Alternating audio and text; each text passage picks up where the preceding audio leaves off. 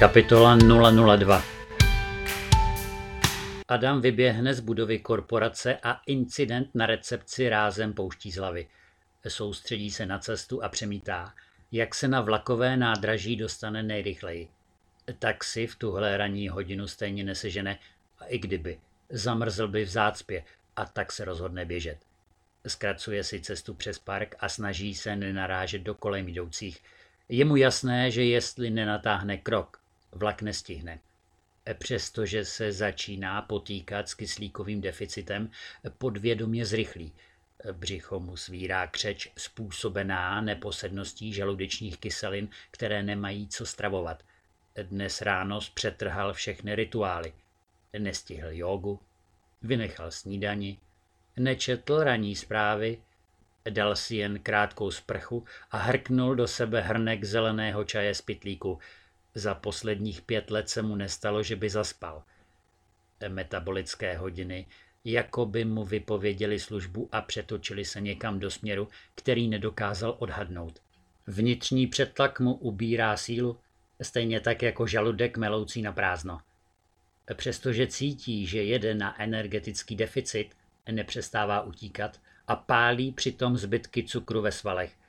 Za běhu vyloví z náprsní kapsy fablet, odemkne displej a rozklikne ikonu protokoly. Žádné zprávy, žádné příchozí hovory. Divné. Jindy by v tuto dobu už Fablet žil vlastním životem a bzučel o 106. Že by reakce na raní pojeb Sendra? To těžko.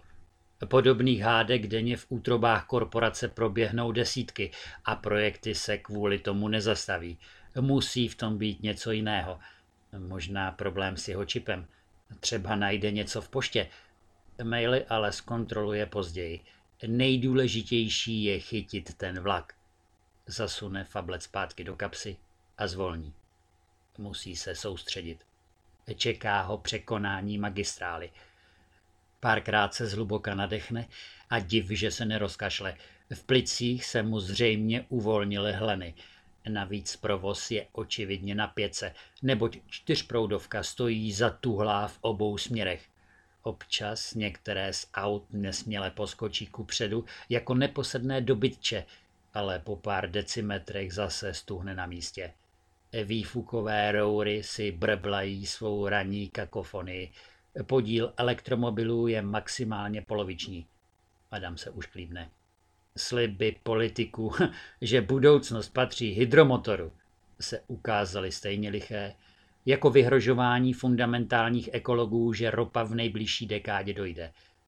Funkční modely katalyzačních reaktorů leží ve skladech vývojových firm a patenty na jejich masovou výrobu jsou skoupeny pragmatickým konzorciem světovládců, kteří si z ekologie udělali dotační biznis. Výjimkou není ani Borisova korporace, která už pět let produkuje monočlánky do elektromobilů subvencovaných z rozpočtu Unie. Adam mrkne na display Watch, což je další z jeho návyků. Před chvílí civěl na screen fabletu, ale ani za boha by si nevzpomněl, jaká čísla časomíra ukazovala. Další důkaz jeho roztěkanosti. Měl by se více soustředit, ukotvit se v přítomnu, zakořenit tu takzvanou přirozenou spiritualitu. Hlavou mu prosviští vzpomínka na ezoterická moudra, která mu kázala Karolína. Ale k čertu s Karolínou. Adamé, soustřeď se. Chvíli váhá a pak rázně vkročí mezi rozvibrované kapoty automobilů, kde si četl, že při přecházení je nejdůležitější navázat oční kontakt s řidičem. Adam na tuhle teorii kašle a směle natáhne krok. Nahoře na křižovatce svítí červená. Věří si. V následující sekundě se však jedno auto nepředvídatelně prudce pohne. Fak! vykřikne Adam a na poslední chvíli se pokusí uskočit. Pozdě. Na stehně pocítí dotek nárazníku. Není jak silně, ale stačí to na to, aby ztratil balanc. Zavrávorá. A po pár nekontrolovaných krocích upadne. Do pokožky na dlaních se mu bolestivě vmáčknou drobná kamenná zrníčka. Dobržďuje kolenem. Co děláš? Uslyší za sebou přes hluk motorů. Pomalu se sbírá ze země. Ani se neohlédne a opět vyrazí ku předu. Belhavě kličkuje napříč silnicí.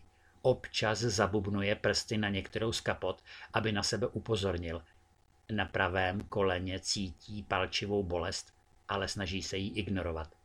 Zranění omrkne až na druhé straně asfaltového moře. Kalhoty jsou prodřené a z přetrhané nitky textílie nasávají krev. Ohlédne se směrem do útrop těla dopravního hada, který se mezi tím líně rozpohyboval. Kakofonie nabírá na síle a decibely narůstají. Řidiči směle řadí dvojky. Adam skáče pohledem po jednotlivých karoseriích. Vlastně si ani nevšiml, které auto ho srazilo. Plechová anakonda se hned na to zadrhne a ozve se občasné zatroubení. Stereotypní, každodenní motoristické peklo v přímém přenosu. Fablet v saku se rozvibruje. Display ukazuje neznámé číslo volajícího, hm, nějaká pevná linka. Adam hovor vytípne. Teď opravdu nemá čas se vybavovat s anonymním prodavačem zemního plynu.